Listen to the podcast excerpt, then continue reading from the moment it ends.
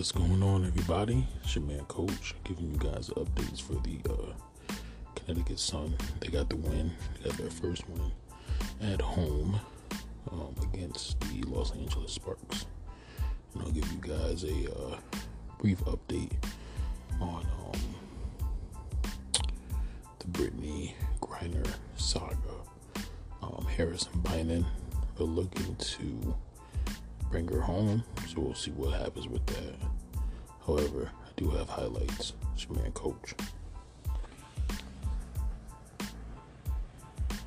WNBA Nike Rebel Edition uniforms. Keesusk across the chest. It means sun in the Mohegan language. Tip controlled by the sun, and we are underway. Two zip sun. We're just underway. Great to have you with us on this Saturday night. Joining you on Facebook this evening. Hit that outside shot to spread that interior. High motor. The outlet to Walker. Knocks down the three.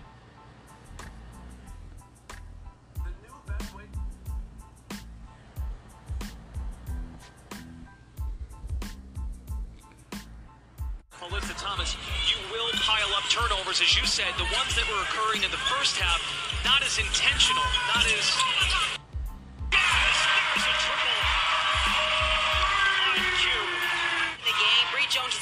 And that's what she's doing. In all of the WNBA last year, Brionna Jones ranked second in offensive rebounds. Neckus, all hands on deck. And that is the very case. Jordan Canada flips it up and in.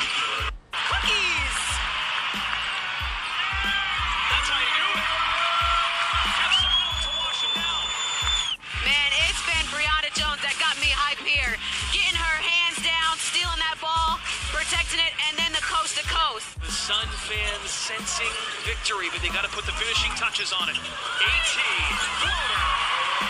And she's got words for Nneka.